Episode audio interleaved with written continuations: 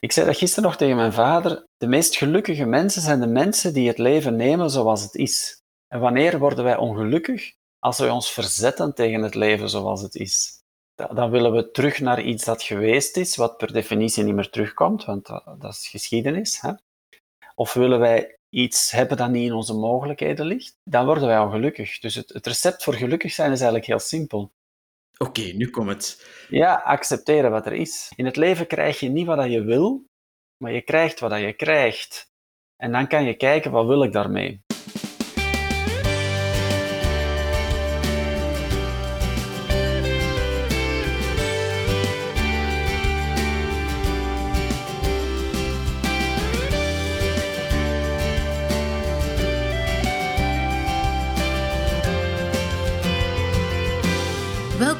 Coach Jan podcast, jouw online gids naar een sprankelend en betekenisvol leven. Welkom bij een nieuwe aflevering van de Coach Jan podcast. Deze week als gast Jurgen Peters. Jurgen is trainer, therapeut, docent, auteur en spreker en ook oprichter van de Onderstroom.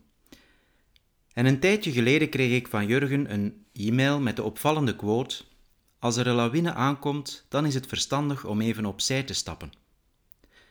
Dit raakte mij en inspireerde me ook, en daarom nodigde ik Jurgen uit voor deze podcast. We hebben het in deze podcast dan ook uitgebreid over hoe omgaan met een crisis, hoe je leven een nieuwe wending kunt geven en ook de sleutels tot een gelukkig leven.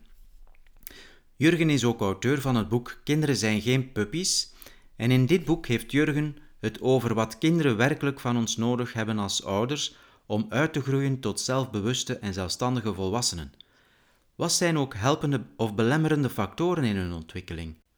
En hoe kunnen we ons eigen onvermogen benutten als kans om zelf te groeien? Heel veel stof dus om over te praten en dat deden we dan ook heel graag. Ik wens je veel luisterplezier met deze podcast. Dit is de Coach Jan podcast. Dag Jurgen. Dag Jan, goedemorgen. Goedemorgen, welkom in de, in de podcast. Um, Jurgen, misschien om met de deur in huis te vallen, hoe zou jij jezelf omschrijven? Hoe zou ik mezelf omschrijven? Um, ik heb dat ooit eens in drie woorden gedaan. Um, een, zoeker, een denker en een dichter. dat waren zo drie woorden die mij opkwamen. Ik ben, ik ben ook gepassioneerd. Ik, ik, ik sta met heel veel goesting in het leven. Dat valt mij soms op als ik te maken heb met mensen die ogenschijnlijk minder goesting hebben. Of, of uh, ik zie al snel mogelijkheden en uitdagingen. En eh, ook, ook lastige en moeilijke dingen kan ik al heel snel ook interessant vinden. Een zoeker, een denker, een dichter, gepassioneerd en met goesting in het leven. Ja, zoiets. en wat staat er echt op de voorgrond? Is er zoiets dat eruit springt? Het, het leven van een zinvol leven en, en zingeving en met, met iets zinnig bezig zijn, dat is, dat is wel echt een hele sterke rode draad. Ik, um, maar spelen is ook zinvol. En, ja, ja. Um, dus dat, dat goesting, dat, dat springt er misschien wel wat uit, ja. Ja, ja. Zo, als ik goesting in iets heb, dan krijg ik ontzettend veel gedaan. Ja, dat is echt Uh, uw motivatie, ja, uw, eh, uw benzine. ja, zoiets, ja. Van, van dat, dat gaan we doen en dan, dan gebeurt dat ook gewoon. En als ik het niet zie, dan lukt het ook niet. ja, ja. Ja, En ja, ja, in mijn woorden is dat dan een sprankelend en betekenisvol leven leven. Dus eh, ja. betekenis, zingeving en, en, en die goesting zijn dan de sprankels. Ehm, wat maakt uw leven ehm, betekenisvol? Hm. Ik, ik moet een beetje lachen, omdat ik vanmorgen aan het ontbijt met de kinderen het er, erover had van een podcast. Papa komt weer in een podcast. Ja, en het gaat over een betekenis en een sprankelend leven. Ja, en waren ze daar een beetje cynisch over, zo van... Zat dus ook, ook eens iemand nodig die niet betekenisvol was, die niet zo sprankelend was. Maar dat was Oh. maar een grapje, hè. Ja. Ehm, maar nu ben ik een vraag eigenlijk kwijt. Ik moest daar in één keer aan terugdenken. Ja, wat geeft uw leven zin? Ja, ja. In eerste instantie misschien toch wel alle, alle liefde die, die er is, in, in eerste instantie mijn vrouw en mijn kinderen. Ehm, ik voel me wel gezegend om omringd te zijn door fijne mensen. Familie, vrienden. Ehm, en je merkt dat trouwens nu ook in die coronatijden, uh, hoe belangrijk verbinding is. Dus, dus dat, wij, zijn nu bezig met een, een, verbouwing hier thuis. Dat heeft geen zin als al de rest niet goed zit. Mm ja. Dus dat, dat, dat, dat, realiseren van die dingen, dat, in het fysieke zal ik maar zeggen, dat, dat heeft maar zin als de, wat eronder zit, als de relatie, als de verbinding goed zit. Ja, mooi. Ja. ja. ja. Uh, zo ervaar ik dat toch altijd weer opnieuw. Um, ja, het doet me eigenlijk denken aan, aan, aan iets. Um, zo van mensen zijn heel vaak oplossingen aan het bedenken voor de problemen waartegen dat ze aanlopen. Mm Maar als die oplossingen bedacht worden, um, omdat er onderliggend de onderstroom zou het kunnen zeggen. Hè? Mm als dat niet goed zit, dan zijn je eigenlijk een huis aan het bouwen op een, op een losse fundament. Mm Ja. Zou het zo kunnen zijn dat je zegt van die liefde, die, die verbinding voelen met, met je gezin, met je kinderen, met je, met uw partner, mm. dat is voor u het fundament? Ja, klopt. Ja. ja. Klopt. Klopt. En in dat opzicht zit dat ook een beetje in de lijn van waar ik in mijn werk heel veel mee bezig ben, rond opvoeding en, en uh, ontwikkeling van kinderen, jongeren, relaties. Zeg ik ook heel vaak, hechting is de basis. Zonder hechting kun je niet opvoeden, zonder hechting kun je niet lesgeven. Als je, als je voor een klas staat, is het allerbelangrijkste eigenlijk dat je in staat bent om een goede relatie op te bouwen. En dan, en dan kun je van alles overdragen en, en, en kinderen tot leren brengen. Maar zonder die relatie kun je eigenlijk niks beginnen. Ja, ja, absoluut. Dat is ook een van mijn stokpaardje. Zo, uh, eerst de relatie en dan de inhoud, of eerst uh, Ja. de relatie en dan uh, kunnen beginnen werken met mensen. Ja. Maar als dat inderdaad niet goed zit, dan ja. En is dat zo dat jij gemakkelijk relaties aangaat? Ik bedoel daarmee, heb jij de ervaring dat je gemakkelijk verbinding kunt maken met mensen? Ja. Ik kan dat nu even heel snel zeggen. Ja, ja dat gaat eigenlijk vanzelf. Dat gaat vanzelf, ja. Mijn vrouw kan dat wel eens zeggen. Wij, wij kunnen, weet ik veel waar, in Frankrijk of in Engeland of ergens zijn en wildvreemde mensen beginnen hun half levensverhaal aan mij te vertellen. Ik weet niet waarom, maar dat gebeurt gewoon. En ja, ik denk dat dat iets te maken heeft met een, met een open, niet oordelende manier van het leven staan of zo. Van, van oh, interessant, wie zit jij, wat doe jij, waar kom jij vandaan? Ja. Een beetje gelijk Socrates op het marktplein, denk ik. Ja. Uh, dus ik maak wel makkelijk verbinding, ja. Ja, complexloos eigenlijk. Ja, misschien wel, ja. Zo had ik het zelf nog niet benoemd, maar ja. Ik heb anderzijds ook wel tijd nodig om uit verbinding te zijn, hè? dus om op mezelf te zijn. En hoe doe je dat? Um, ja, door letterlijk gewoon thuis te zijn en eigen dingen bezig te zijn. En, um, ik ben ook niet iemand die heel zijn vrije tijd opvult met afspraken en overal naartoe gaan en zo. Dus ik, ik vind dat rap genoeg is geweest. Mm -hmm. Dus in de weekends gewoon thuis zijn in een tuin bezig, of wat klussen, of, of wat lezen, of wat werken, schrijven. Zo, zo in mijn eigen flow zitten. Hè? Ja. Dat heb ik ook wel nodig. Ja. Uh, ja. Ben je dan eerder introvert? Ja. Ja. Ja, dat is gek, hè, want ik sta voor een publiek, ik geef lezingen, dan zitten er 200 mensen en ik voel me dan gelijk een vis in het water. Mm -hmm. Maar als ik op een receptie kom, hm. dan, is er, dan ben ik na een half uur vaak al uh, moe of zo, of het is goed geweest, dan wil ik naar huis. Ja.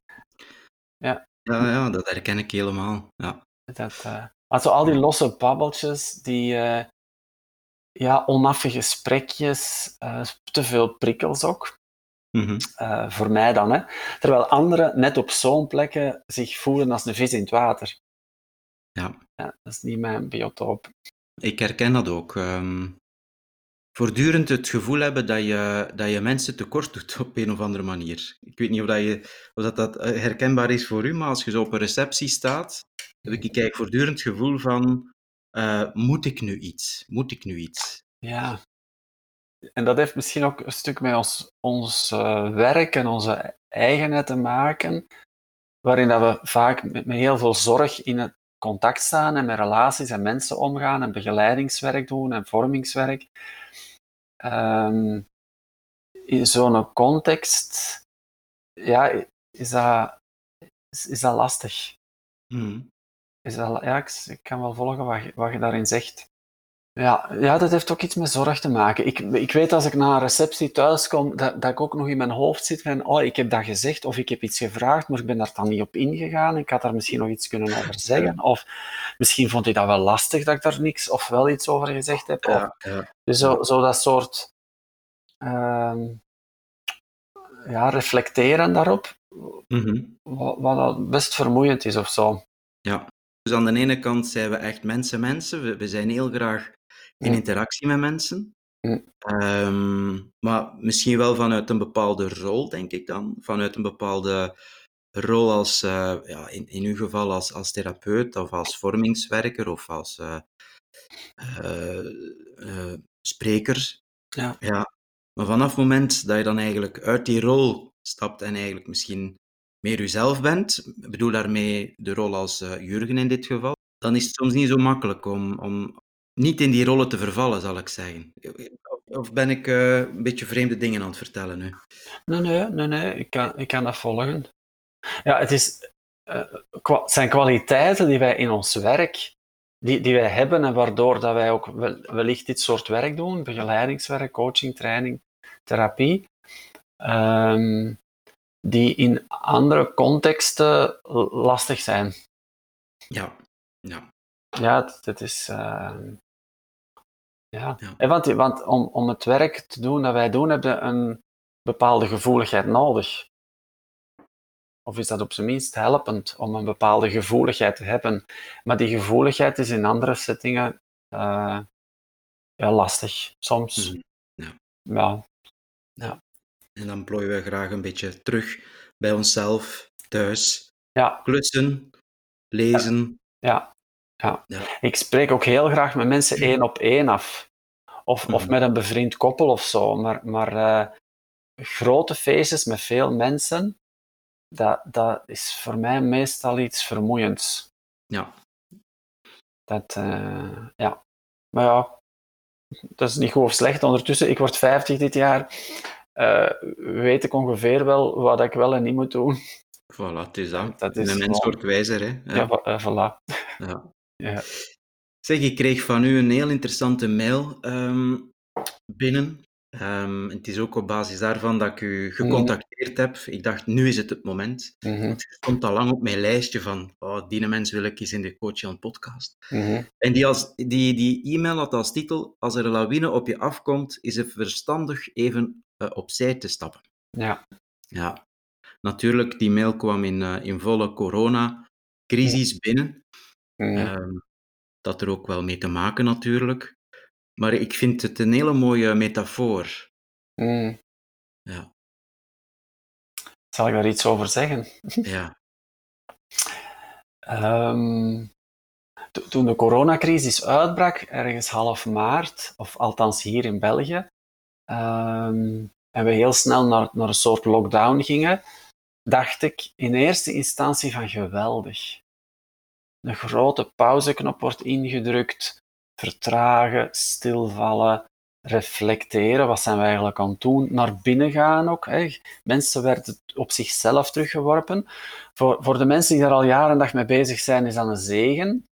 Voor de mensen die daar, daar nooit mee bezig zijn of, of weinig mee bezig zijn, is dat in eerste instantie een ramp. Ja. Van, oeh, geen feestjes niet meer, geen feestjes niet ja, meer, geen, geen, eh, geen activiteiten, geen, eh, niks, niks, niks, niks. Hè. ja.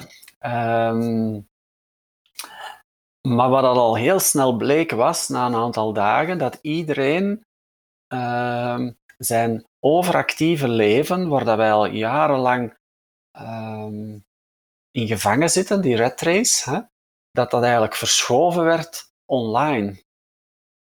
Dus mensen moesten plots gaan telewerken, uh, webinars geven, Zoom-sessies uh, enzovoort. Dus ik dacht in plaats van in een vertraging te gaan, wat dat eigenlijk wel gepast is als er zoiets geweldig op jou afkomt, en te zien van wat, wat gebeurt er hier nu eigenlijk, wat gaan we daarmee doen, hè, zag ik na, na een week of zo dat het eigenlijk gewoon even snel doorging, maar dan online. En blijf vooral verder shoppen, maar doe het nu online. Ja. Ja, en werken online en lesgeven online.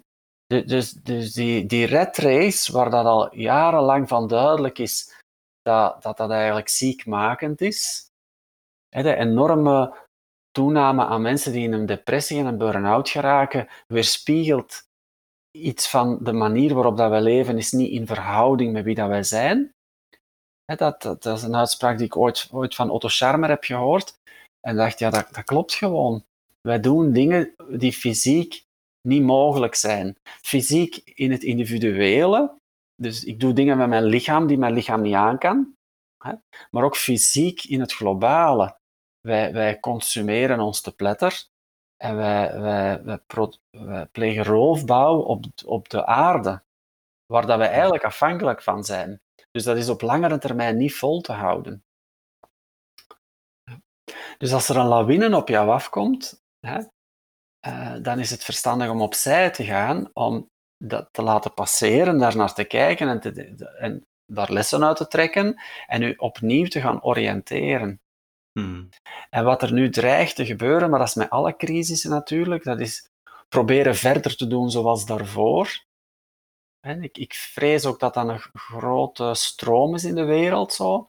Meer consumeren, harder werken, blijven gaan aan de ene kant, en aan de andere kant een groep mensen die zeggen, oh wacht eens even, er klopt iets niet. Want voor mij is die coronacrisis maar een symptoom van een veel groter probleem. Het heeft iets te maken met de manier waarop dat we leven, globalisering, klimaatopwarming. Klimaatopwarming is een veel ernstiger probleem dan corona. Mhm. dat, um, maar, maar we voelen dat nog niet zo direct. Ik zei dat van de week tegen een cliënt van mij, van als het regent, dan hebben we een regenjas aan. Ja? En het is een beetje belachelijk als het 25 graden is en de zon schijnt om een regenjas buiten te lopen. Maar nu lopen wij met een mondmasker rond, omdat het zou kunnen gebeuren dat er ergens een virus rondvliegt. Ja. dat is een soort onzichtbare vijand. Ja. Dus je zit daar te zweten in je regenjas bij 25 graden in de zon. Ja. Maar ja, het zou kunnen beginnen regenen. We weten Ja. dat eigenlijk niet. Dus er zijn een aantal grotere dingen aan de hand in de wereld, in mijn ogen, waarvan die coronacrisis een symptoom is. En het controledenken, dat zit, dat zit er enorm op. En we proberen dat allemaal onder controle. En we, we moeten dat vaccin hebben, om het eerste vaccin. En dan, dan gaan we dat terug onder controle krijgen. Ja, En ja. ik denk dat het gepaster is om eens opzij te stappen en eens op afstand te kijken van wat zijn we eigenlijk aan het doen. Ja. Ja, ik, ik denk dat het daar juist Otto Scharmer was die uh, aanhaalde. Hè? Ja.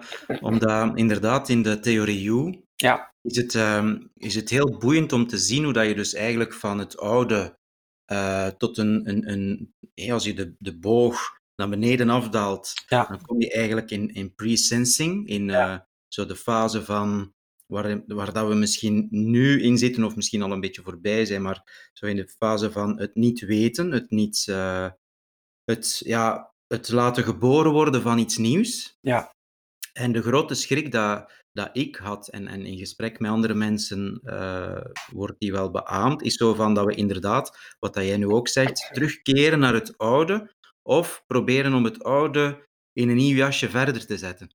ja. Um, en ik ben echt op zoek, en, en misschien heb jij daar ideeën over, hoe dat je heel concreet naar dat nieuwe, wat dat eigenlijk nog moet uh, uitgekristalliseerd worden, naar dat nieuwe kunt toewerken. Om, om heel concreet te worden, hè.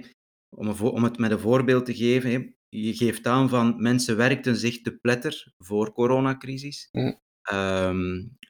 En um, Misschien zijn er nu mensen in de corona-stilte tot besef gekomen van, goh, ik wil dat eigenlijk niet meer. Ik, ik hey, zo uh, dingen combineren of, of, of mijn job, dat, ik deed eigenlijk niet meer graag en, en wat dan ook. En die dus tot het besef komen van, ik wil iets anders, ik wil iets nieuws, ik wil het anders gaan aanpakken. Mhm. Maar de kans dat wij binnenkort allemaal terug in die automatische piloot stappen, terug doen wat dat we gewoon waren, is, is heel groot. Ja, ja. Ehm, dat is toch althans mijn, mijn angst een beetje. ja ik denk, denk terecht.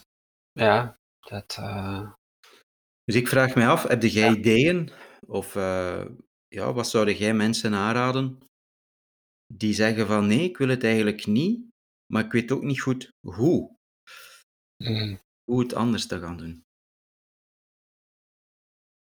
Ja, Otto Scharmer die, die, heeft dan zo- in zijn afdaling in het U-proces zijn drie eh, st- stappen, zal ik maar zeggen, van een open mind. Hè, dus uw geest openzetten, open heart, hè, uw, uw lijf en uw hart openzetten.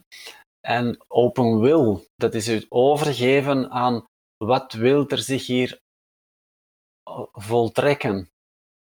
Hè, dat is het, het eh, generatieve veld. Hè, het, het, wat, wat, wil er zich hier tonen? Wat wil er zich hier openen? Wat is hier klaar voor ontwikkeling?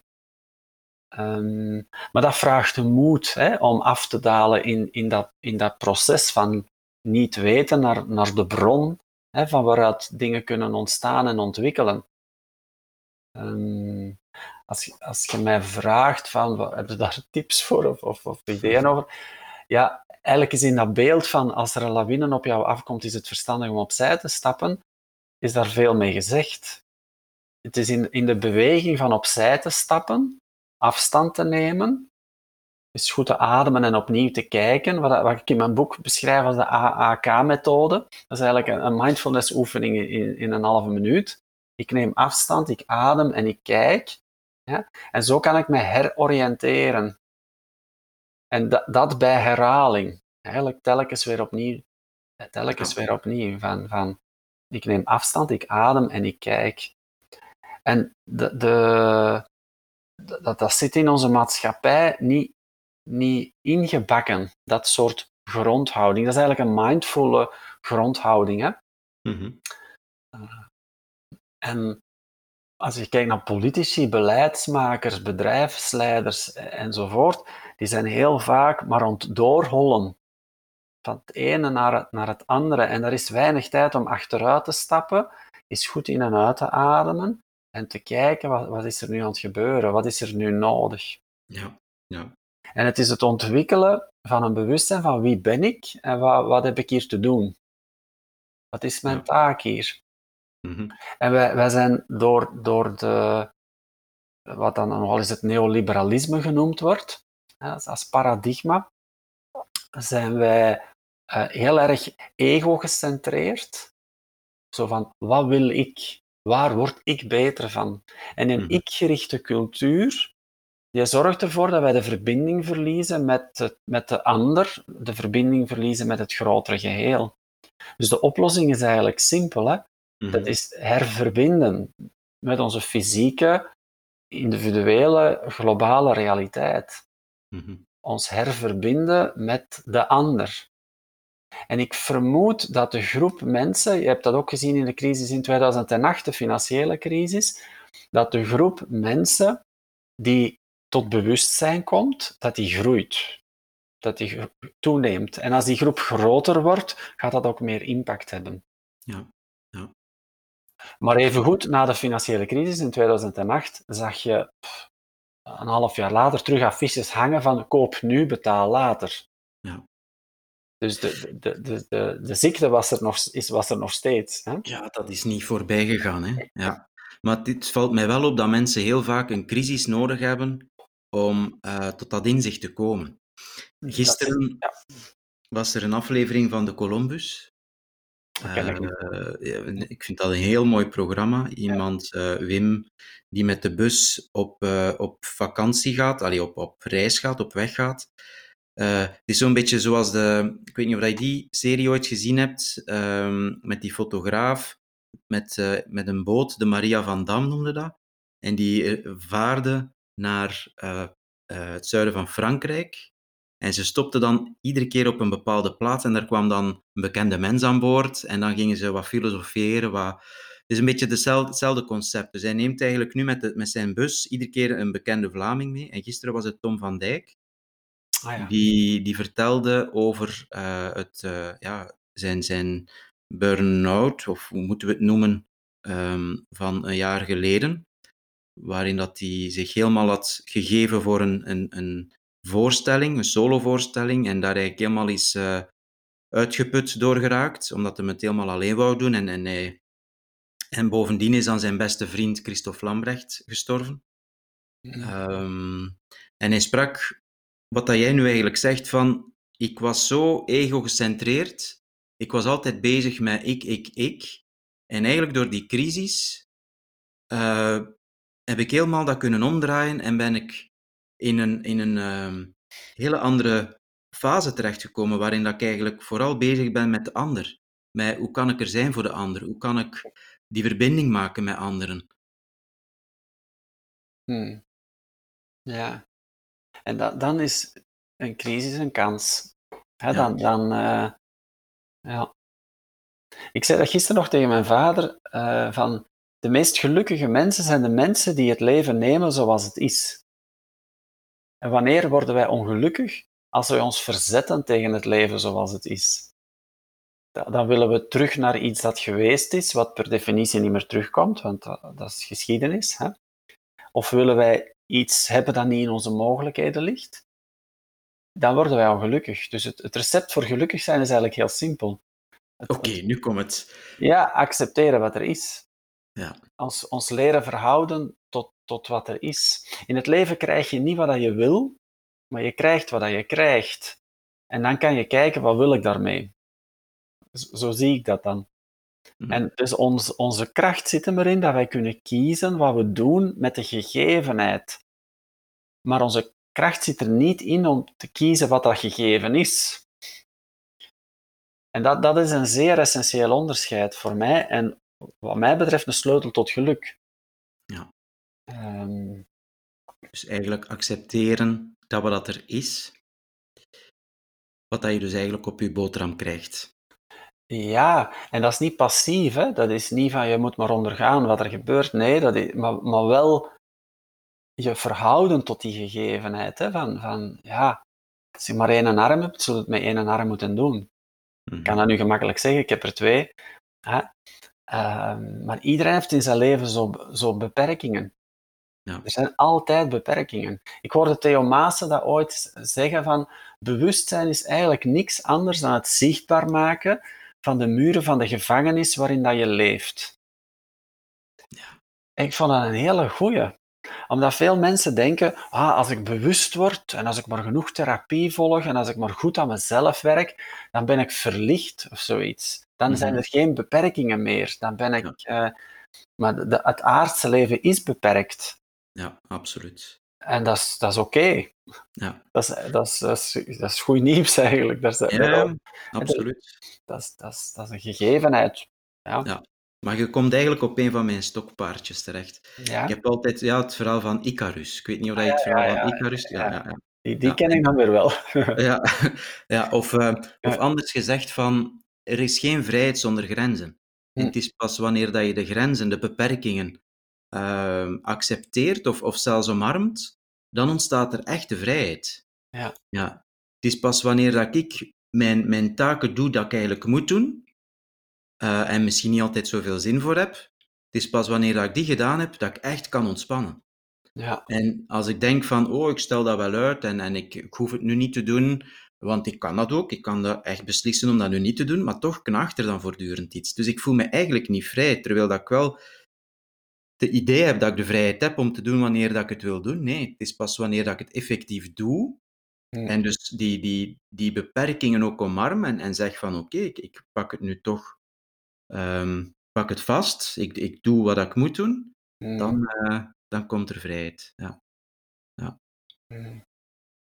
En ik, ik merk ook dat heel veel mensen op zoek zijn naar die vrijheid, maar eigenlijk die beperkingen er niet willen bijnemen. Die, Ja. Ja, en op zich is dat eigen aan de mens. Hè? Ik, ik heb ook al meermaals in mijn leven gedacht dat ik kon vliegen. En dat heeft toch al meermaals tot een, uh, een vlezige smak op het asfalt geleid. Hè? Je leeft nog, gelukkig. Ik leef nog, maar het doet allemaal zeer. En ik ga het mezelf moeten herpakken en ik ga volgende keer voorzichtiger zijn. Ja, en dan zoveel tijd later vergeten we dat dan toch weer. We vergeten dat, inderdaad. Ja. ja. En voor de mensen die Icarus niet kennen, hé, dat was dus die persoon, de legende, die uh, opgesloten zat in een toren. Hm. En zijn vader die zei van, kom, we gaan, uh, we gaan vleugels maken van bijenwas. En, en dat lukte, dus ze vonden een oplossing voor hun probleem. Ze konden ontsnappen, ze konden gaan vliegen. En, en... Maar de vader zei, vlieg niet te hoog, want voordat je het weet, komt het te dicht bij de zon en dan uh, smelten uw vleugels. Maar Icarus was uh, vol hoogmoed en uh, voilà. Het verhaal wil dat hem te hoog vloog en neerstortte in de zee. Precies. Ja. Ja. ja. Want we hadden het daar, daar juist over moed. Uh, hey, dat vraagt moed, zei je, van...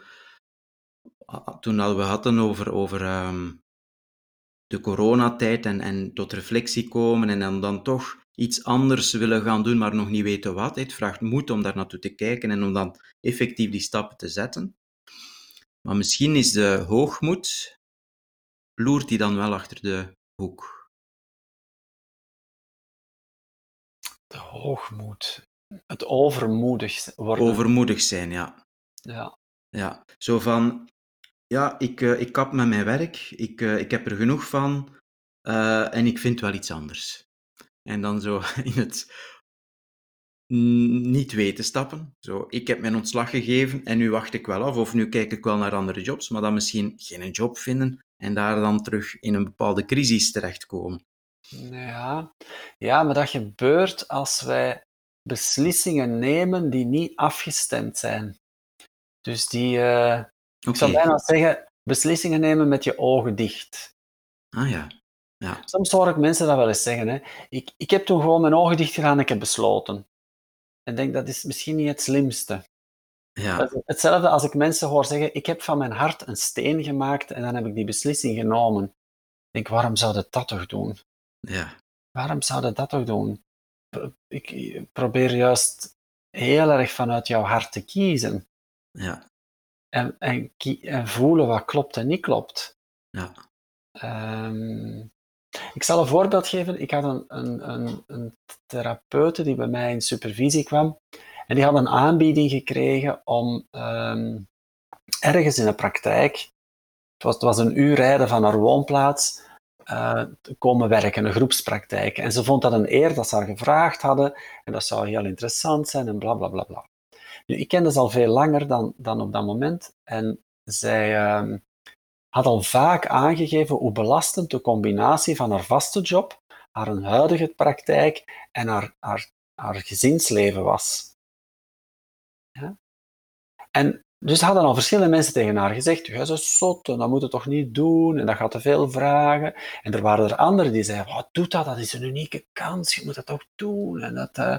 Dus zij zat bij mij en zij um, was zo wel een kwartier erover bezig van links naar rechts aan het gaan en ik was dat aan het beluisteren en aan het bekijken. Ja. Ik dacht, ik ga hier niet nummer 27 zijn die zegt dat is een goed idee. Of nee, dat moeten we echt niet doen. dat, dat heeft geen zin om daar nog eens een opinie aan toe te voegen. Dus op een gegeven moment pakte ik een, een, kussen en ik leg dat aan de andere kant van de ruimte. En ik zeg, daar is de nieuwe praktijk. Daar is jouw kans. Sta recht en ga er naartoe.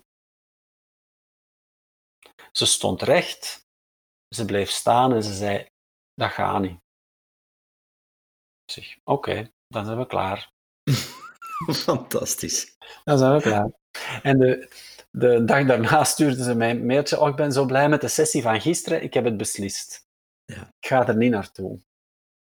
Maar niet omdat ik zeg dat ze dat moet doen. Of omdat ik zeg dat ze dat niet moet doen. Maar omdat ze bij haar eigen waarheid komt. Ja. En al die constructies die wij bouwen in ons hoofd, ja, die leiden ons verder af van wat klopt en niet klopt. Ja. ja, Ze kon eigenlijk een beslissing nemen met haar ogen open. Hè. Precies, precies. Ja, Dank u. Ja, ze, werd, ze werd wakker. Hè. Ja. Ja, Ja, en dat klopt. zijn moedige beslissingen, maar die nemen wij omdat dat die, komen, die komen vanuit onze kern. Die, die, die kloppen gewoon. Dat, dat valt samen. Dit is, dit is wat ik nu te doen heb. Ja, ik denk dat iedereen dat bij zichzelf wel kan herkennen. Zo momenten dat je in het leven bepaalde beslissingen neemt van, vanuit, een zeker, vanuit een diep weten. Ja, vanuit een diep weten.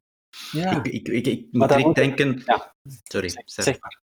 Ja, ik moet direct denken aan, aan onze kinderen. Zo van, bij het krijgen van één kind was daar nog een diepe wens voor een tweede kind. En bij het tweede kind was er eigenlijk nog altijd een diepe wens voor, voor een derde kind. En bij het derde kind wisten wij alle twee heel duidelijk van, het is, het is volbracht. En dat was echt vanuit een diep weten. Ook al, allee, dat is nu een beetje een raar voorbeeld, want kinderen krijgen is niet een, eh, ja, is niet echt alleen een beslissing dat je neemt, is, is ook een, eh, ja, kom in een rare gedachtegang, want, ehm,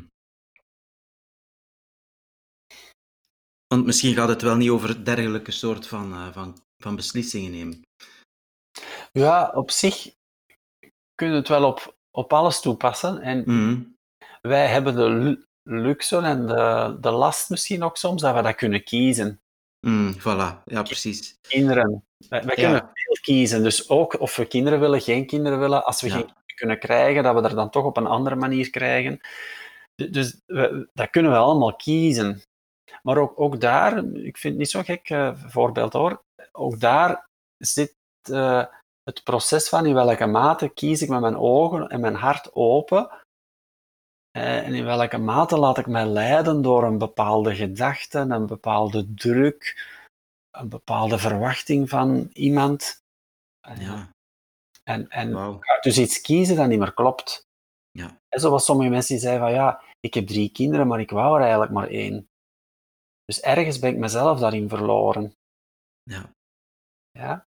Ehm, of ik ben nu wel getrouwd, maar ja, ik ben er eigenlijk ingerold in dat huwelijk. Maar ik, ik hou eigenlijk niet van die man of zo, mm, van die vrouw. mm, Ja. Dus in dat opzicht denk ik dat je dat op heel veel kan betrekken, wat te maken heeft met keuze. In welke mate ehm, kies je daar met open hart en open ogen voor? En op welke mate doe je dat om oneigenlijke redenen? mhm.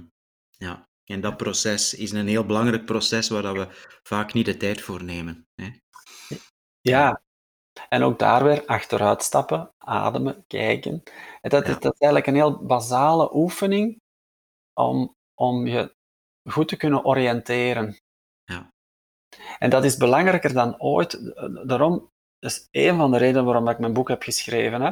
De ontwikkeling van het innerlijk kompas. Dus hoe, waarop navigeren wij? Hè? En in een traditionele samenleving heb je dat innerlijk kompas niet zo nodig, want de traditie zegt wat is goed, wat is juist. hè. De, de, de 14-jarige zoon van de smid in de middeleeuwen, die wist hoe moet ik smid zijn, hoe moet ik vader zijn, hoe moet ik man zijn en hoe ga ik later mijn zoon opvoeden. Dat was, dat was duidelijk. ja, Die komt niet in een existentiële crisis van wie ben ik en wat moet ik doen. De, de zingeving zit in de traditie. Maar si- sinds de laatste decennia zijn, zijn heel wat tradities eh, weggevallen en mag iedereen nu alles zelf kiezen en bepalen.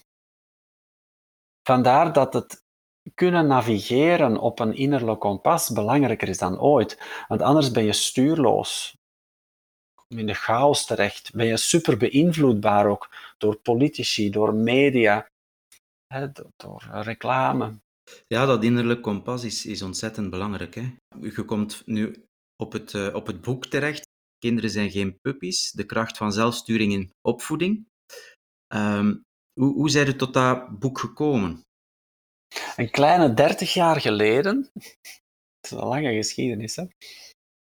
ik ga die niet helemaal vertellen, maar een kleine dertig jaar geleden zat ik in de lerarenopleiding. En ik ehm, was toen al gefascineerd door de Gordon-training. Luister naar kinderen, ik-boodschappen, eh, ehm, teachers effectiveness training en dat, dat soort dingen. vanuit de, de Rogeriaanse beweging. Ehm, ik vond dat fascinerend. Hoe komen kinderen tot leren? Hoe kan ik een natuurlijke leider zijn die ze willen volgen? hoe kan ik uh, autoriteit zijn zonder macht en manipulatie te gebruiken, zoals straffen en belonen? En dat heeft mij eigenlijk niet meer losgelaten. Dus ik ben daar de voorbije dertig jaar op heel veel verschillende manieren. Ik heb ook jaren in de jeugdzorg gewerkt, met kinderen en jongeren, geplaatst door de jeugdrechtbank, eh, verticale leefgroep, residentieel. Ehm, ik ben daar mezelf ontzettend tegengekomen. Ik ben mezelf daar ook verloren. er zijn werelden voor mij opengegaan, waar ik niet van wist dat ze bestonden. Um, dat is een heel lang en intens leerproces geweest. Dat heeft mij ook in een psychotherapieopleiding gebracht, omdat ik veel diepgaander wou snappen hoe dat ik zelf in elkaar zat, hoe dat relaties in elkaar zitten, seksualiteit, mannen, vrouwen, misbruik, grenzen, uh, pathologie, verstoorde gezinsverhoudingen, dysfunctionele teams. Zo, dat allemaal willen doorgronden. Zo, en dan uh, heb ik zo 30 jaar later dat allemaal samengebracht in een boek, hè, waarin dat ik um, wat ik geleerd heb, heb willen in een bevattelijk verhaal brengen voor een breed publiek, zowel ouders, maar ook professionals. Van hoe draag je er eigenlijk toe bij dat kinderen zichzelf leren sturen in deze complexe wereld? Hoe draag je ertoe bij dat je zelf leert sturen? Mhm. Hoe ontwikkelt ons compassie, ons innerlijke compassie, van bij de conceptie tot in de volwassenheid? Dat is een ontwikkelingsgericht paradigma. En wij komen uit het controleparadigma, vanuit het industriële tijdperk, het mechanisch denken, de gedragstherapie, eh, eerste, tweede generatie gedragstherapie, het, het um, ja, straffen en belonen natuurlijk, punten geven, meten, beoordelen, gemiddeldes, curves, um, evidence-based werken, research and development, human resources. dat is allemaal in de stroom van het industriële tijdperk en de verlichting gekomen en dat paradigma is op zijn einde. Ja. dus dat heeft ons ver gebracht als mens, dat heeft heel wat technologische vooruitgang, medische vooruitgang enzovoort gebracht. Maar dat controleparadigma, ja, dat, dat, dat, dat, dat, we zien dat we onze wereld daarmee kapot maken. Ja. Ja? Dus er is iets anders nodig. En dat is al bezig van in de jaren 60, hè? dat is niet nieuw. Hè?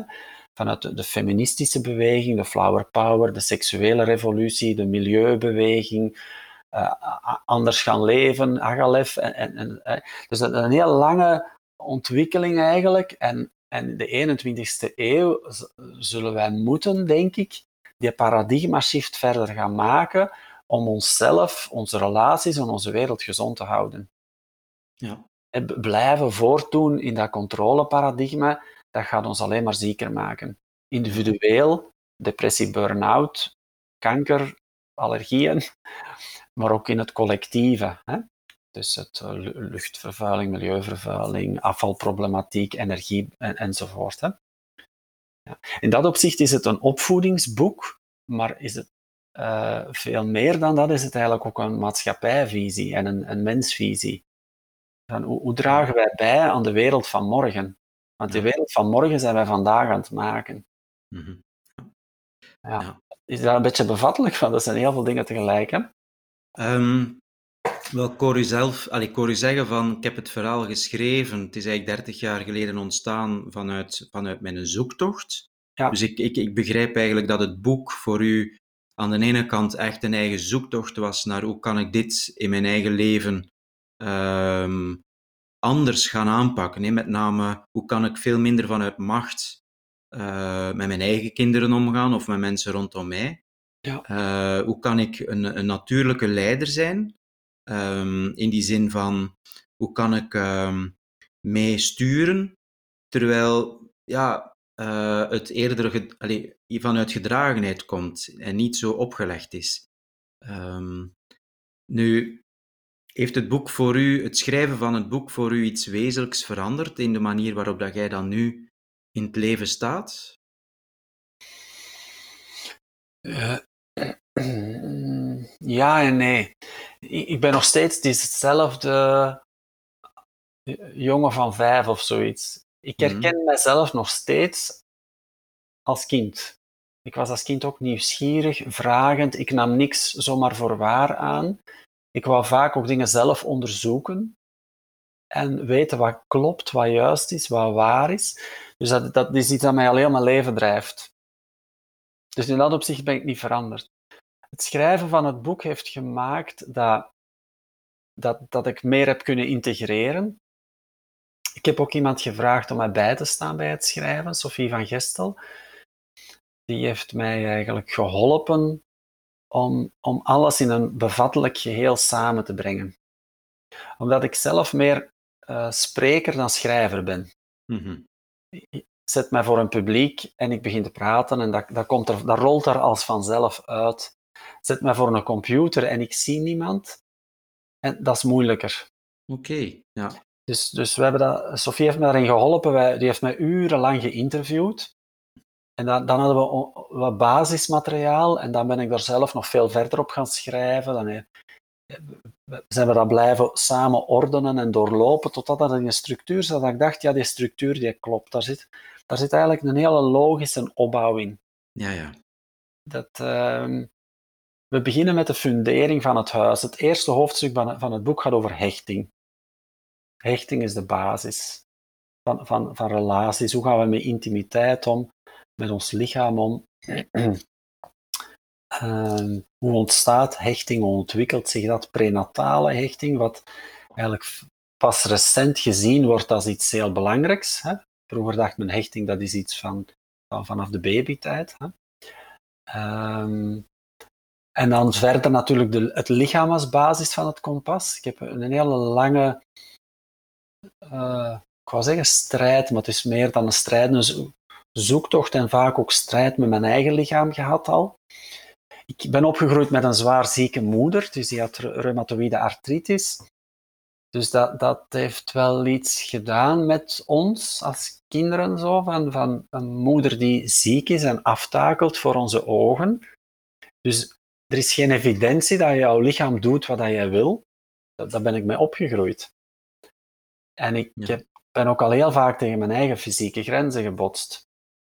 En het, is, het is een lange weg geweest om, ik zou bijna zeggen, vriendjes te worden met mijn lichaam. Mm -hmm. Dat is mijn thuis. Hè? Als ik niet thuis ben in mijn lichaam, dan ben ik niet thuis in mezelf.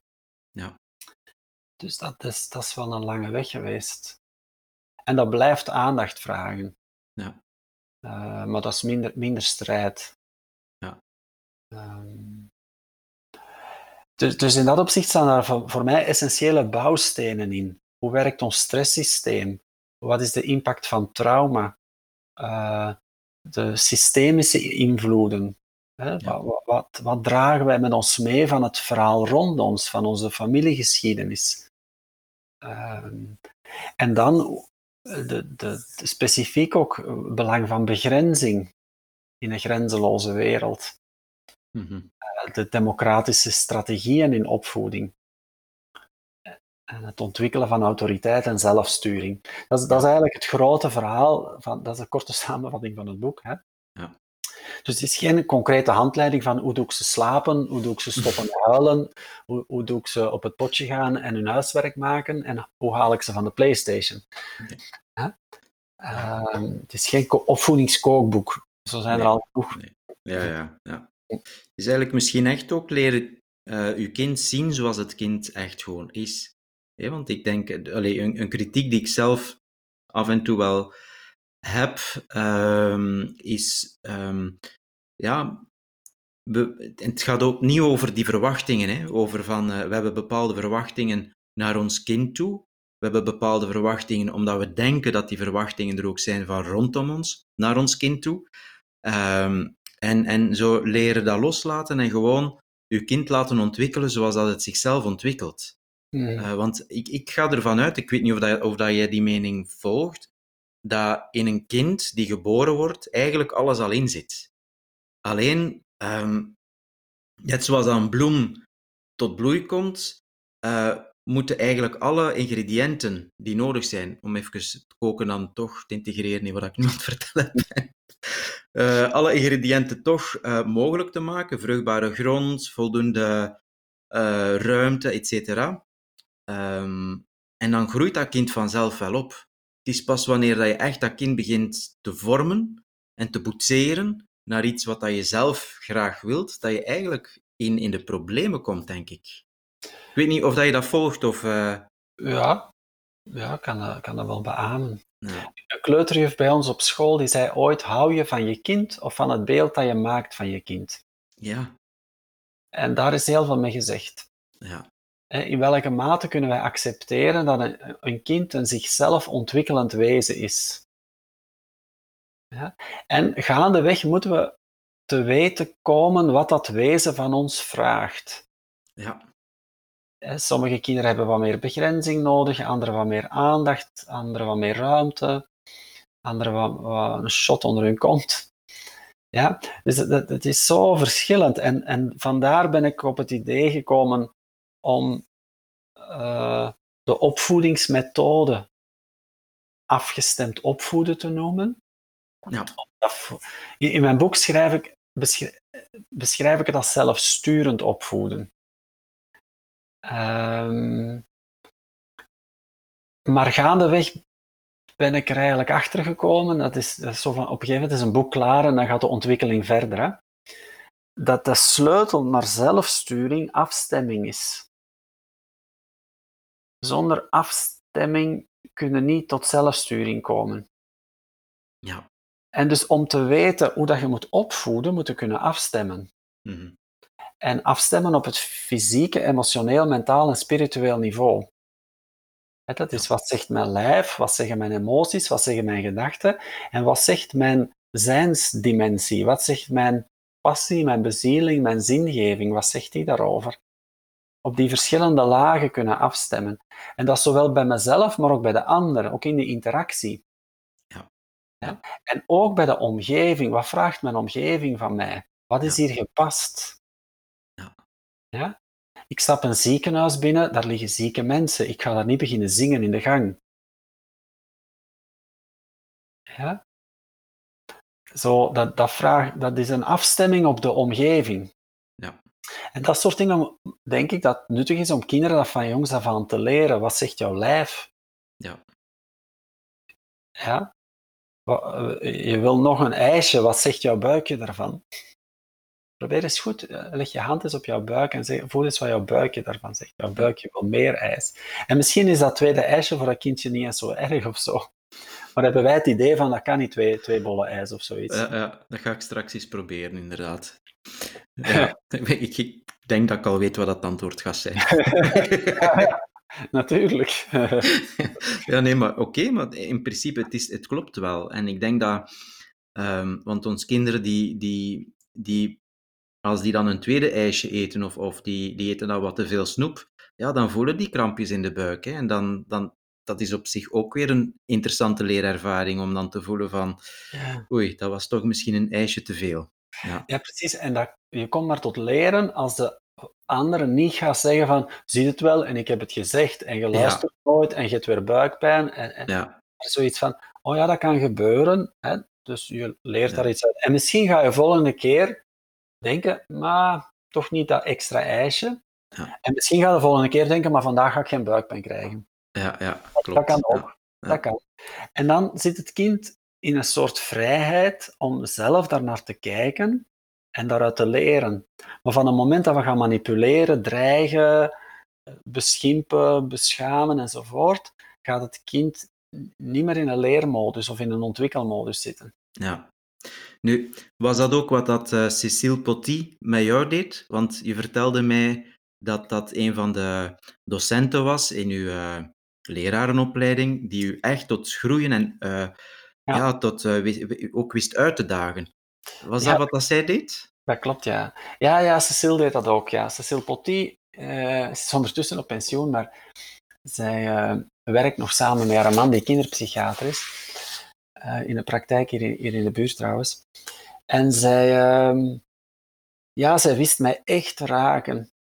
Zij, zij, kwam als docent bij ons in de lerarenopleiding in het tweede jaar, denk ik. Ik was toen ongeveer 20 of 19, 20 jaar. En zij, uh, zij bracht dus de Gordon-training binnen. Ik vond dat super fascinerend. Ja. En zij is ook mijn mentor geweest bij mijn eindwerk. Ik heb een toen destijds een eindwerk geschreven rond het werken aan een positief onderwijs-leerklimaat. Hoe managede een klas het, het aanwezig zijn als leerkracht? Uh, daar zijn eigenlijk de prille ideeën gegroeid die ik 30 jaar later in mijn boek heb uitgewerkt. 30 jaar later, met ook heel veel andere ervaringen enzovoort. Hè. Maar zij is een van de mensen geweest die het vuur heeft aangestoken, die in mij geloofde, die, waar ik echt van kon leren. Um, en ik heb het geluk gehad om zo ja, tientallen mensen tegen te komen. Die, die op dit moment voorbij komen en ik denk van jou kan ik iets leren. Ik denk dat ik daar ook wel een neus voor heb om mensen te ontmoeten waar ik van weet, daar kan ik iets leren. Ja. Dat, uh... En dan ben ik ook zeer gretig. Uh, zeer, zeer gretig. Ik weet toen ik, dat in 2005 ging ik naar het Hellingen Instituut in Groningen om mij te verdiepen in systemisch werk. Uh, ik had daarvoor al eens een kennismakingsworkshop gevolgd bij Jacob Stam en Bibi Schreuder. En ja, ik was enorm gebeten. Die opleiding was veel te duur voor mij. Dat is 300 kilometer rijden. Uh, dus dat was een enorme investering. Maar ja, als ze vroegen, heeft iemand een casus? Ja. Wil iemand oefenen? Ja. Ja, ik dacht elke, elke halve euro dat ik hierin investeer. Maar, maar dat is ook gewoon, ja, ik, ik wil daarvan leren. Ja. Dat, um... Was het het geld waard? Ja, ja, ja, ja, ja, ja. ja, ja. Op gebied van systemisch werk is, is Jan-Jacob Stam samen met, denk ik, Ingrid Dijkstra, is dat wel, wel een van de belangrijkste leraren voor mij geweest. Ah ja. ja. En was het wat dat ze jou van inhoud leerden, of was het eerder de mens op zich die het meest invloed had op u? Eh, ja, uiteindelijk wel. Hè. Wie dat mensen zijn, maakt het verschil. Hè. Laatst was ik op de begrafenis van een vriendin en een vriendin van haar zei van je onthoudt vooral hoe dat je je voelde bij iemand. Dat, dat is wat je meedraagt, hoe je je bij iemand voelde. En uh, ik vond dat een mooie uitdrukking. Zo. En dat heeft iets te maken met hoe mensen zijn. En dan voel je je gezien, begrepen, erkend, veilig, of, of wat dan ook. En dan, dan komt het potentieel dat in jou zit naar buiten. Mm En dat is iets anders dan ik zal jou eens iets leren. En dat zit meer in een soort van de, de docent- en de leerlingrelatie. Hè? Ja. Zo dat, dat, maar, maar iemand die jou kan inspireren en, en die je wil volgen, omdat je weet, die gaan mij in de beste weide brengen die je maar kunt, in, in uh, herterstermen te zeggen, die gaan mij in de beste weide brengen dat je maar kunt indenken. Ja. Met het mooiste, lekkerste gras. Ja. Dus daar ga ik achteraan. Ja. ja. En dat is voor mij het beeld zo, wat al heel lang eh, zit van, van wat, is, wat is leiderschap en voorwaarden tot leiderschap. Uh, ja. En dat is iets wat ik in mijn werk ook altijd nastreef. Zo, uh, om op, op die manier te, te, te werken. Mm. Ja, ik ja. denk hoe dat je dat nu omschrijft, dat heel veel mensen nu ook zo zien zoals die persoon dat je nu eigenlijk beschrijft. Ook al had je het niet ja. over jezelf natuurlijk, maar zo ja. uw ideaal van ja, iemand die, uh, die de ruimte schept waar de andere mensen zichzelf kunnen en mogen zijn, waardoor dat ze dan kunnen groeien als mens. Ik durf hopen dat heel wat mensen dat zo ervaren, want anders zou ik het niet kloppen vinden. Mm -hmm. Dan zou ik dingen vertellen die ik zelf niet leef. Um, dus ik, ik, durf hopen dat inderdaad wel wat, men, uh, wat, wat, mensen dat, dat mij, mijn werk ook zo ervaren. Ja, ja. ja.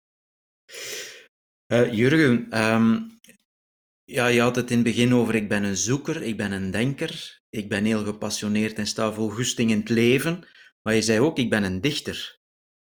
Ja. ja, ik, ik hou ontzettend van taal en spelen met taal. taalgrapjes, woordspelingen, poëzie. Ehm, ik kan enorm genieten van mooie zinnen. Ehm, dus het, het verdichten van de werkelijkheid, een dichter die, die kan een, een heel verhaal vertellen in één of twee zinnen. Hè? Zo, en ik, ik ben geen talent in de zin, ik ben niet echt een, een schrijver of dichter. Ja, ik, ik heb wel een boek geschreven, maar ik zie mezelf niet als, als een, een schrijver, uh, een, een, echte schrijver of een echte dichter. Het is meer een amateurdichter. Hè? Uh, maar ik hou ontzettend van, van, van taal. Ja. En, en het, uh, ik merk dat trouwens ook bijvoorbeeld in therapiesessies met cliënten. Hè? Het, het geven van taal dat mensen dichter brengt bij wat er speelt, of, of dat net helpt om iets in het bewustzijn open te maken, of, of uh, de, de magie zo van die woorden die opkomen en die dan alles op zijn plek doen vallen. Mensen kunnen soms veel woorden gebruiken en, en verder van zichzelf af geraken of zo. Gewoon vertellen en denken, maar je bent hier helemaal niet. Ja, ja. Diezelfde taal die kan jou ook helpen om, om dichter, dichter bij de kern of dichter bij de ander te komen. Ja, ja. En dat, dat, dat vind ik heerlijk om daarmee mee bezig te zijn, daarmee te spelen ook. Um, en zit daar ambitie bij u om, om iets te doen met dichten, om iets met, met bepaalde, ja, met poëzie denk, denk je dan uh, te doen? Niet officieel, nee. Nee, nee. nee dat, dat is het. Ik heb zoveel dingen die, die ik, waarvan ik geniet. Ik zal maar zeggen, ik vind schilderen ook leuk, maar ik, ik ben mij heel erg bewust dat ik daar absoluut geen talent voor heb. In de zin talent om te gaan tentoonstellen of zo. Maar ik, ik vind dat gewoon leuk om daarmee te spelen, zonder dat dat, dat, dat in een prestatiegerichte context zit. Mm Dat heb ik ook wel een beetje geleerd op de Educatieve Academie in Bergen. Uh, om te genieten van boetseren en schilderen en, uh, en uh, improvisatietheater. Ik heb een training bij Inspiratie gevolgd, uh, wat jaren geleden. Ik heb voor twee jaar een, een, een jaartraining stembevrijding gedaan. Maar ik, ik ga morgen niet beginnen optreden of zoiets. Hè. Dat is, maar dat, dat, ik vind dat gewoon heel fijn voor mezelf. Om daarmee te spelen en daarmee bezig te zijn. Ja. Zijn maar dat, er zit geen enkele ambitie op om daar iets mee nee. te gaan doen. Nee.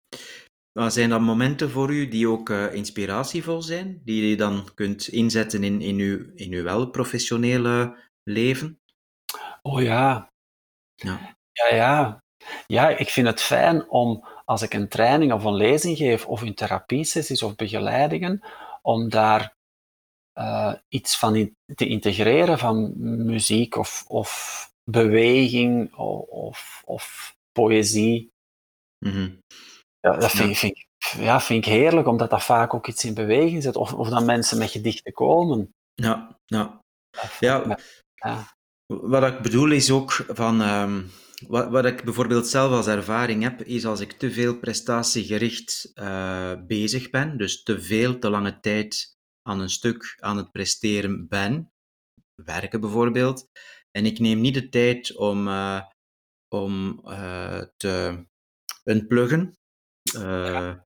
ja. En, en dus ook bezig te zijn met bijvoorbeeld creatieve zaken dan, dan, dan droog ik eigenlijk helemaal op. Dan kan Ja. ik op een gegeven moment ook niet meer presteren. Dan, ik heb die inspiratiemomenten nodig eh, door bezig te zijn met iets eh, niet prestatiegericht. Ja. Ja, ja. Ja, dat, is, eh, ja, dat snap ik, ja. Hmm. Eh, Bij mij kan dat nogal eens wisselen. Ehm, ja. Als ik dat jaartraject stembevrijding deed, had ik natuurlijk verschillende zaterdagen dat ik daar ehm, zat in die, die training, maar dan hadden wij ook oefengroepen. En er zijn periodes geweest dat ik bijna dagelijks een half uur zong. En dat is totaal niet prestatiegericht, dat was gewoon voor plezier. Hè? Mhm. Uh, ik ben daar nu totaal niet meer mee bezig. Dus ik heb me daar een volledig jaar in ondergedompeld. Ik heb ervan genoten. Dat heeft mij energie en inspiratie gegeven. Af en toe gebruik ik daar ook technieken uit met, met cliënten of in trainingen. Ja, want ik, natuurlijk, beroepshalve steekt er ook altijd van alles van op. Ja. Voor een groot stuk heb ik dat gedaan voor mijn eigen plezier en voeding en ontwikkeling. Ja. Nu zit ik midden in een verbouwing, nu heb ik voor weinig andere dingen tijd en dat vind ik ook heerlijk om gewoon ja, te schuppen, te breken, te timmeren, te, ja, dat, dat, daarmee bezig te zijn. Ja, een vakman. Ja, ik, ik klus al van mijn vijfde. Ik heb al mijn vijftien jaar mijn eerste boormachine gekocht. Oké. ja, ik, ik, ik klus eigenlijk al heel mijn leven. Ik vind dat heel leuk en ik heb zo heel veel dingen geleerd door mensen bezig te zien en door dingen uit te proberen. En ik, ik ja, zo de leuze van Pipi Langkous, ik heb het nog nooit gedaan, dus ik denk wel dat ik het kan. Dat is echt wel op mijn lijf geschreven. dat is grappig. Mijn vorige gast zei net hetzelfde. Is waar? Ja, top. Ja. Misschien een soort criterium om in deze podcast te Ja, misschien wel. Zeker Langkous gehalte. Ja. Maar ik, ja, ik denk dat zo... Ik weet als kind thuis, uh, de wasmachine was stuk.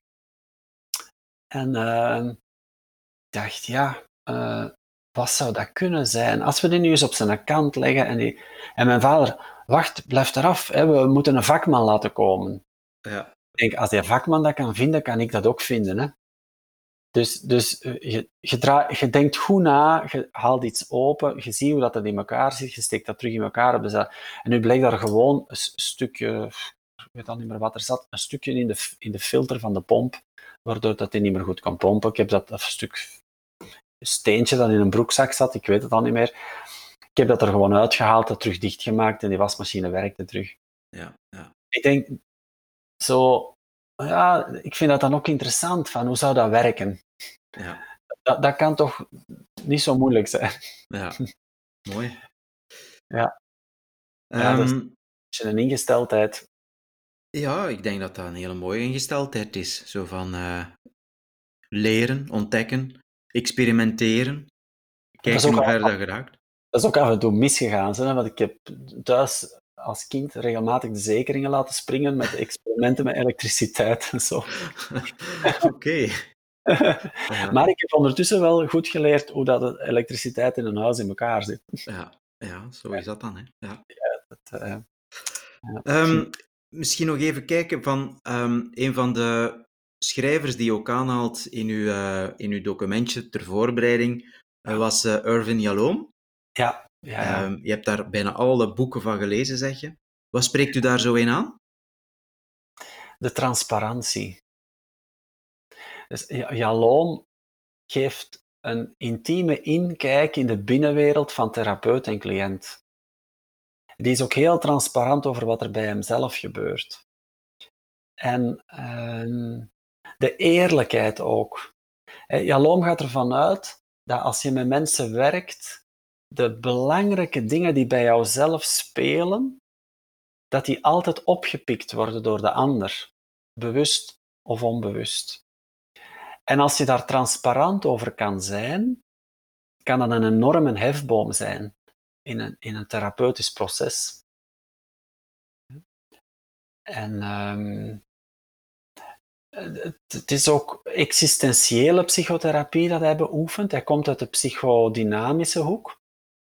En dan komt hij op een gegeven moment tot de vaststelling: je kan dus tien jaar lang in psychoanalyse gaan, drie uur per week. Dat kan een fortuin gekost hebben. Ja? En je kan nog altijd even neurotisch zijn. Dus eh, zo de illusie van als je maar alles eruit analyseert, dan ben je een heel neutraal, vrij projectiescherm geworden, dat het eigenlijk een illusie is. Mm? En Jalon beschrijft in zijn werk dat er eigenlijk vier existentiële gegevenheden zijn waartoe wij ons als mens dienen te verhouden. En dat is het feit dat wij allemaal doodgaan, dus de eindigheid. Het leven is zinloos. Er is geen zin, dus je moet zin geven, zin zoeken, zin vinden. Maar er is niet zoiets objectiefs als de zin van het leven. Uh, wij zijn allemaal vrij. Dus ja, iedereen uh, maakt zijn eigen keuzes. En wat was nu weer de vierde? Uh, ah ja. Ik juist zeggen, je bent precies een, een encyclopedie, maar uh, toch betrapt op... betrapt op... Uh, nee, zeg eens. Er zijn een paar dingen die ik kan onthouden en die kan ik dan vertellen. Hè. En de vierde is eenzaamheid natuurlijk. Hè? Ja. Dus we zijn fundamenteel eenzaam in de zin van op onszelf teruggeworpen. Alle belangrijke dingen in het leven doe je alleen.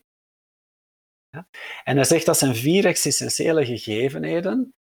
Um, en omdat wij daar moeite mee hebben, met onze eindigheid, met onze keuze en verantwoordelijkheid, met uh, zingeving en met het alleen zijn, omdat wij daar moeite mee hebben, ontwikkelen wij problemen. En wat hij dus centraal stelt in zijn manier van werken met mensen, is het teruggaan naar die vier existentiële gegevenheden. Hoe ga je om met de eindigheid, met, met, het, met het alleen zijn, met de keuze uh, en met, met jouw zingeving? Ja, mooi. En in, ik vind zijn werk zeer inspirerend. Wat ik ook heel fijn vind aan het werk van Jalom is dat hij doorspekt zit met filosofie dus die uh, baseert, heel wat van zijn boeken gaan ook expliciet over een filosoof, uh, Spinoza, Schopenhauer, uh, Nietzsche. Ehm, ja. En ja, dat vind ik heerlijk om te lezen. Mm -hmm. vind gewoon, ook, het zijn ook romans, want ik ben zelf een hele trage lezer. Dus vind dat, ik, het is niet dat ik boeken verslind of zo, ik doe er heel lang over, over het lezen.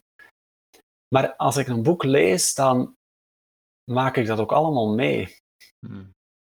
Mijn vrouw zegt dat ooit wel eens, je kan vijf bladzijden gelezen hebben en daar meer over vertellen dan iemand anders die dat boek helemaal gelezen heeft. Omdat, omdat dat, dat dan bij mij heel veel in beweging zet. Het is ook goed om niet te veel te lezen. Ja. Om, om je eigen gedachten nog ruimte te geven. Want als je te veel leest, dan ben je op de duur informatie aan het downloaden. Ja, krijg je een heel volle harde schijf, maar wat heb je eraan? Ja, maar ik, ja, dat, is, dat is helemaal waar. Dat is grappig dat je dat aanhaalt, want mijn vrouw zegt net hetzelfde. Ik lees ook nooit een boek uh, echt van voor naar achter. Ik, ik beleef dat boek. Ik, uh, ik, ga, ik speel met een boek. Ik, ik lees iets en dan, dan laat ik dat los en dan ontstaat er een gigantische denkproces of, of een beleefproces. Um, en ik kan soms ook gewoon dan zeggen van oké, het, was een, het was een super boek en niet meer verder lezen. en dan heb ik eigenlijk uit een boek gehaald waar ik er precies nodig in had. Ja. Misschien verlies ik daarmee ook wel heel veel andere dingen. Dat kan, maar zo werkt dat nu eenmaal. Heb je, daar, heb je daar last van? Ik niet, nee. dat is ook zo het idee van, ja, er is oneindig veel geschreven, dus je gaat dat nooit allemaal kunnen lezen. Voilà. Ja. Dat, uh, ja. ja. Goed. Uh, Jurgen, zijn er uh, zaken die jij graag nog aan de luisteraar wil meegeven waar dat we het nog niet over gehad hebben vandaag? Goh. Jan, ik zou het niet weten. Er is zoveel. Uh,